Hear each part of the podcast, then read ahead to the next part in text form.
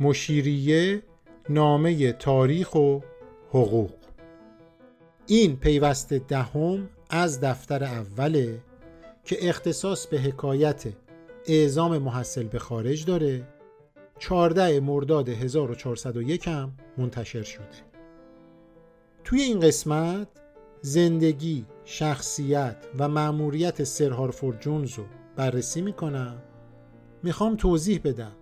که سر هارفورد جونز چه نقش مهمی در اعزام محصل به خارج داشته.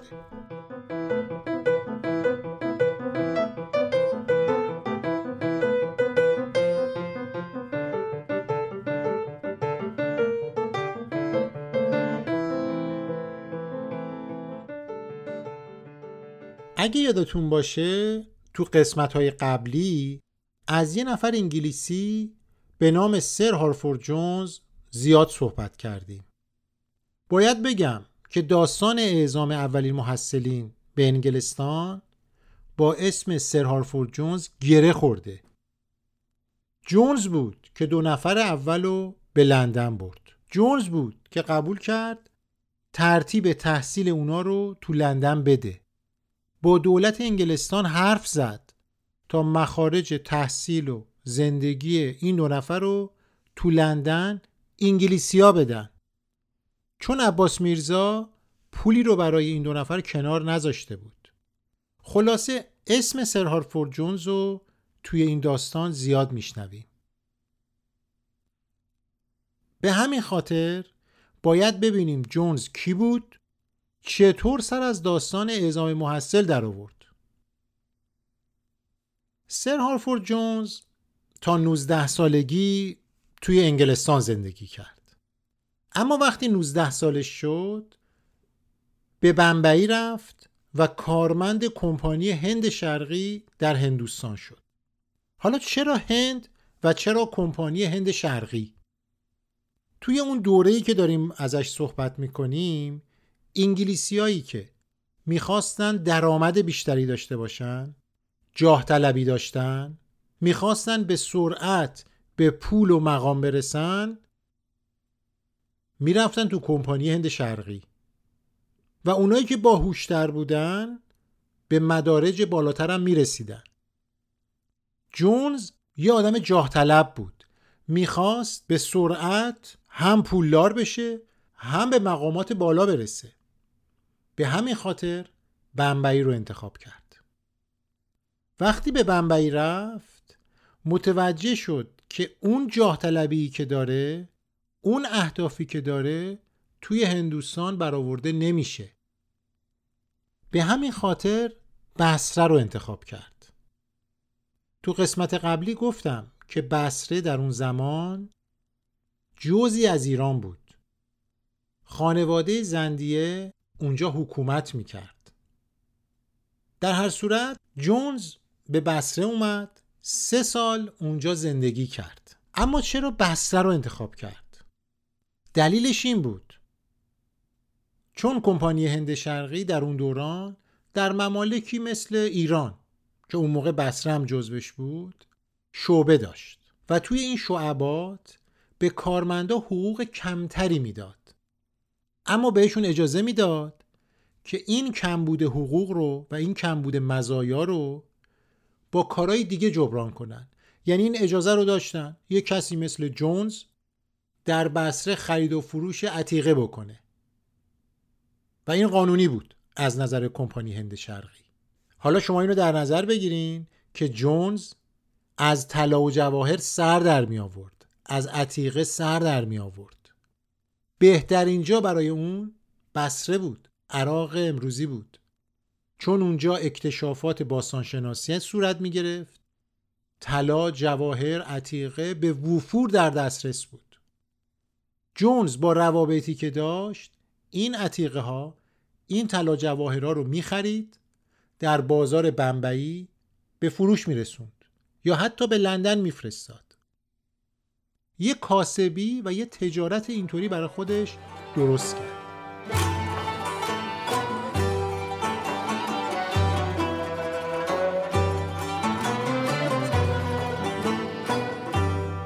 اگه قسمت قبلی رو گوش کرده باشین گفتم که میرزا محمد حسین خان که عموی میرزای بزرگ بود در بصره با جونز آشنا میشه.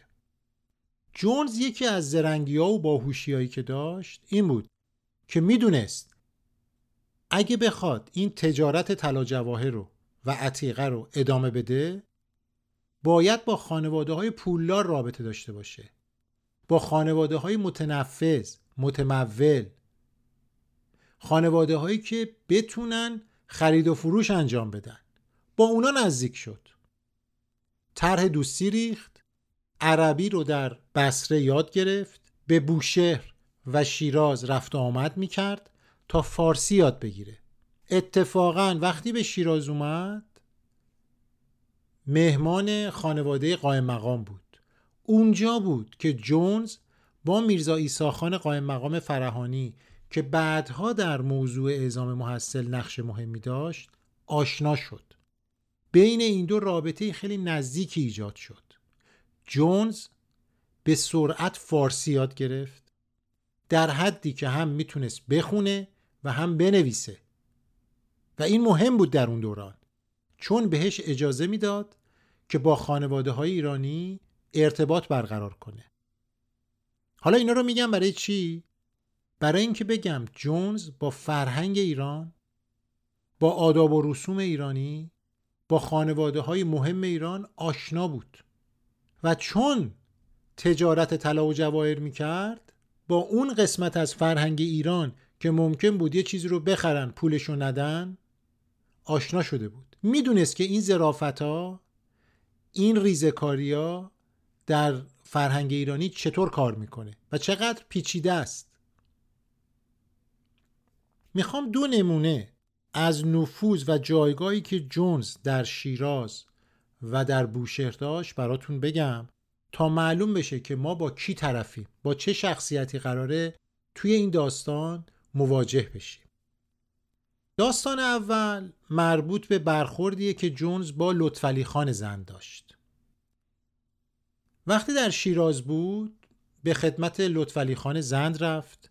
چون فارسی می‌دونست به راحتی تونست با لطفعلی خان ارتباط برقرار کنه. لطفعلی خان متوجه شد که این جونز با این سن کمش تاجر طلا و جواهره. می‌خره و میفروشه و قدرت پرداخت داره. با توجه به روابطی که برای خودش ایجاد کرده بود پول رو سر وقت می‌داد. به بازوی لطفعلی خان دریای نور بسته شده بود. همون الماس بزرگ و گرون قیمتی که می‌شناسیم.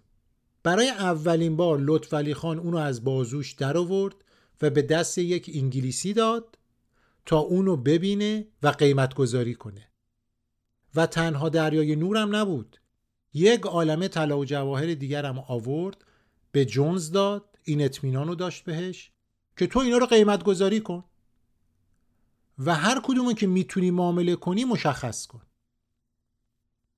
جونز برای همه اونا قیمت گذاری کرد و قول داد که اونا رو در بمبئی به فروش برسونه و پولش رو در شیراز به لطفعلی خان بده. لطفعلی خان در اون دوران درگیر جنگ با آقا محمد خان بود. نیاز به پول داشت تا خرج مبارزه با آقا محمد خان بکنه. اما به دلایل سیاسی که فرصتش نیست ما اینجا بهش بپردازیم از فروش دریای نور و تاجماه که یک جواهر دیگه ای بود منصرف شد.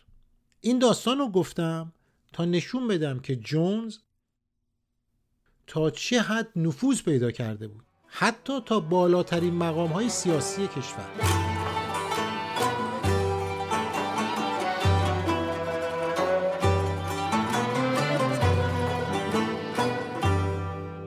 داستان دوم مربوط به یک کتابخونه بزرگیه که عموی میرزای بزرگ یعنی میرزا محمد حسین خان داشت.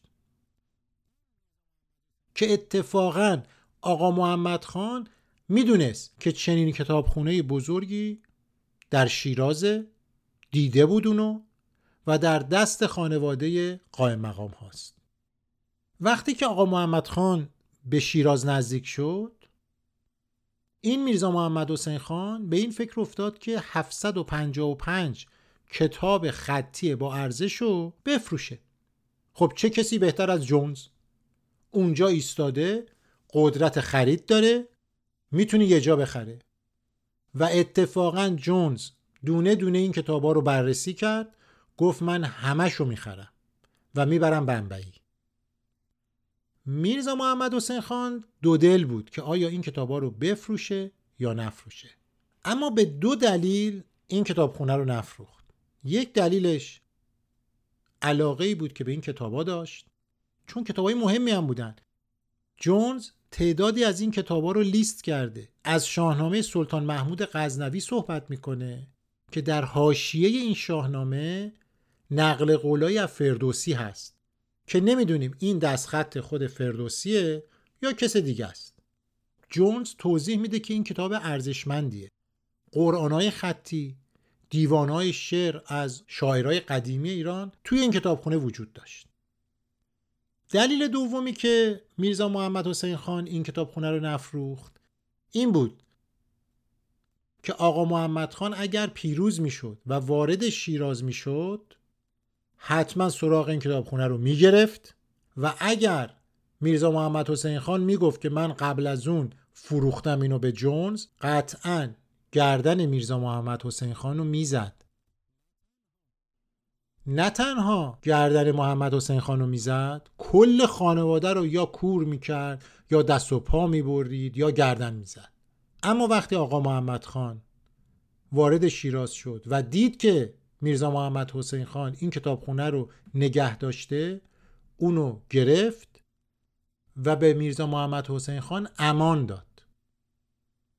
تو قسمت قبلی هم این نکته رو گفتم که آقا محمد خان و فتلی شاه آدمای هوشمندی بودن. می‌دونستن که خانواده قائم مقام ها می‌تونه به اونا کمک کنه تا این حکومت تازهشون رو تداوم ببخشن.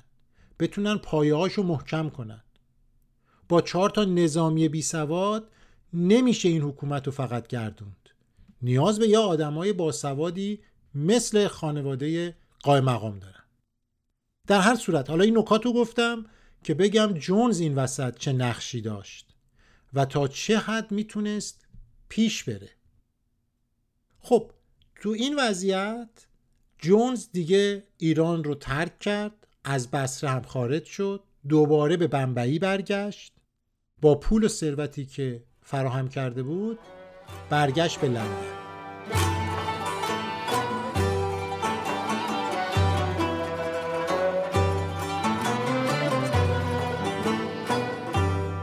میرزا محمد حسین خان و برادرزادش یعنی میرزا ایسا خان به تهران اومدن به خدمت آقا محمد خان و بعد از آقا محمد خان با فتلی شاه کار کردند که امو به دلیل کولت سن و اینکه می‌دید اصلا نمی‌تونه با خانواده قاجاری کار کنه خودشو کنار کشید و میرزا ایسا خان در تهران موند و بعد از تهران به تبریز رفت که داستان مفصلش رو قسمت قبلی توضیح دادم.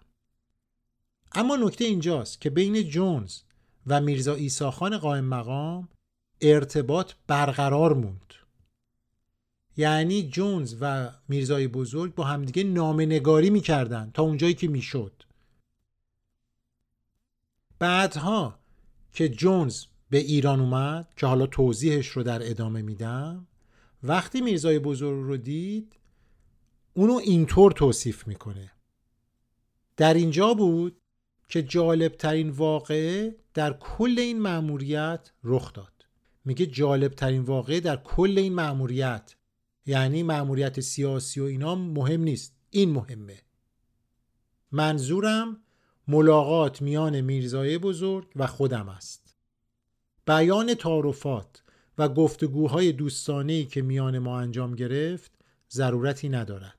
من او را همان دوست گرم و صمیمی یافتم که سالها قبل جلوی دروازه شیراز از او جدا شده بودم و او هم گفت خوشحال است که می‌بیند غیر از بالا رفتن سن تغییر دیگری در من به وجود نیامده. این نوشته نشون میده که تا چه حد بین این دو رابطه دوستی وجود داشته. جونز از همین رابطه دوستی استفاده می‌کرد تا بتونه منافع انگلستان رو در ایران حفظ بکنه و مأموریتش رو انجام بده. و اینم باید بگم جونز در خیلی از قسمت های این کتاب یا بهتر بگیم این خاطرات از میرزا ایساخان تعریف می‌کنه. مثلا جایی میگه که من این مسئله رو از میرزای بزرگ یاد گرفتم. اون الگوی منه.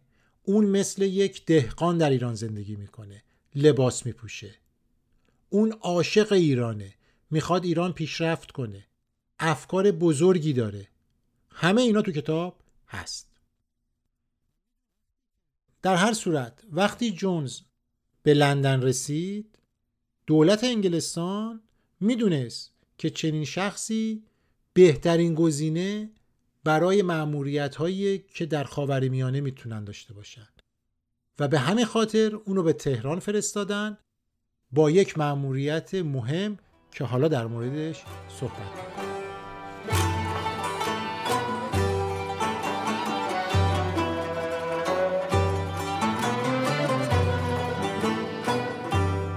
وقتی جونز در لندن بود فرانسویا در ایران نفوذ پیدا کردن. در پیوست ها توضیح اونو دادم و می‌تونید بهش مراجعه کنید. می‌دونیم که قبل از اینکه جونز به ایران بیاد مسئله اعزام محصل به اروپا با فرانسویا مطرح شده بود.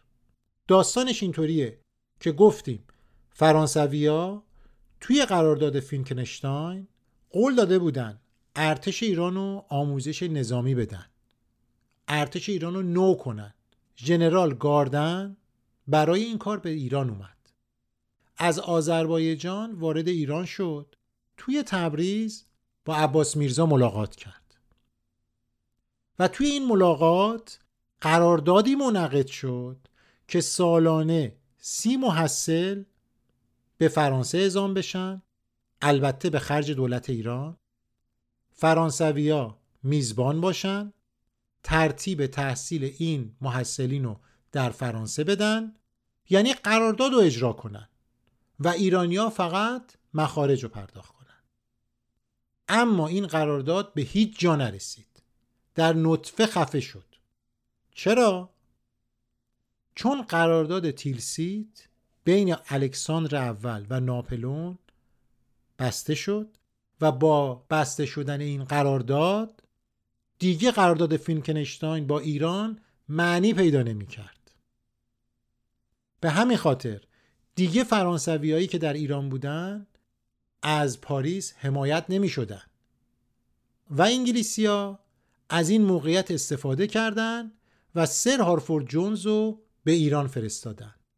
تا کل فرانسویا رو از ایران اخراج کنه هر قراردادی هم که فرانسویا با ایرانیا داشتن ملغا کنه بی اثر کنه. روز 14 اکتبر سال 1808 یعنی 22 مهر 1187 خورشیدی سر هارفورد جونز از طرف وزارت خارجه انگلستان یا بهتره بگیم دولت انگلیس از لندن وارد بوشهر شد. هدف سر هارفورد جونز همونطوری که گفتم یکی این بود که هر حمله رو به هندوستان از راه ایران منتفی کنه. خصوصا فرانسویا که آرزو داشتن از طریق ایران به منافع انگلستان در هند ضربه بزنن.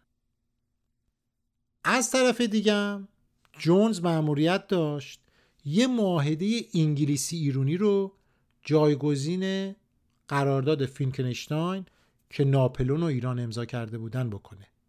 و با این قرارداد نفوذ بریتانیا در ایران تثبیت بشه. خب حالا باید چه کار کرد؟ جونز به دلیل آشنایی که با فرهنگ ایران داشت یک کارناوال تبلیغاتی رو از بوشهر به تهران هدایت کرد. با کلی خدم و حشم و هدایای فراوان و قولهای بسیار از بوشهر حرکت کرد. به شیراز که رسید خب یه جوری به شهر خودش وارد شده بود. شهری که سالها توش زندگی کرده بود پول در آورده بود تجارت کرده بود.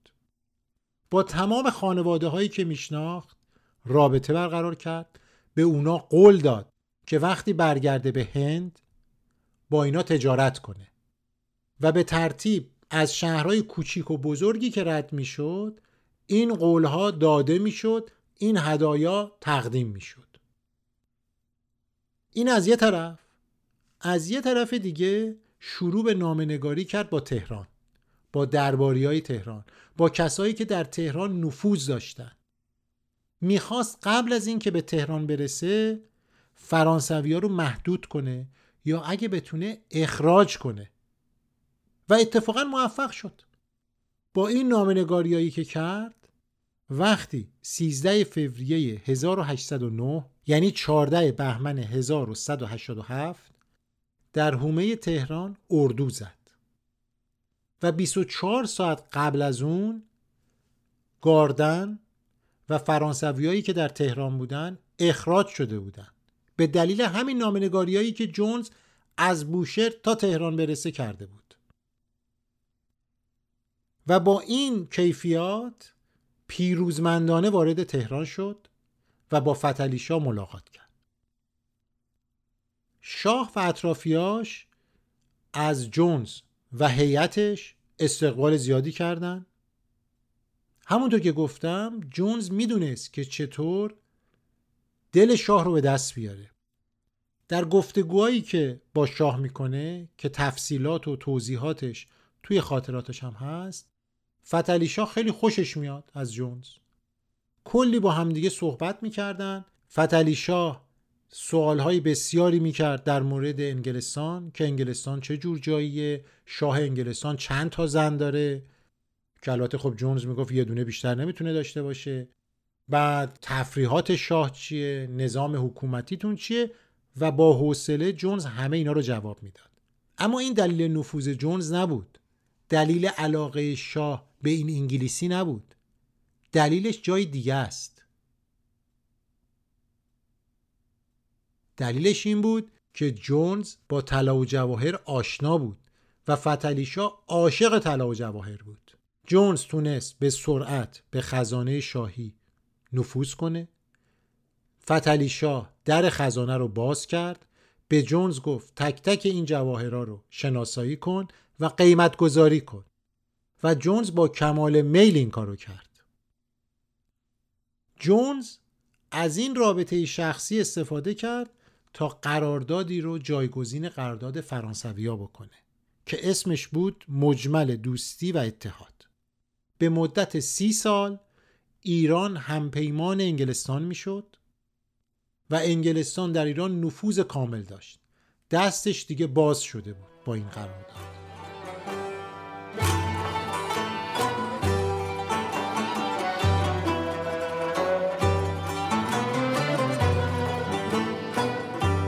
حالا چرا داریم از این معاهده صحبت می‌کنیم؟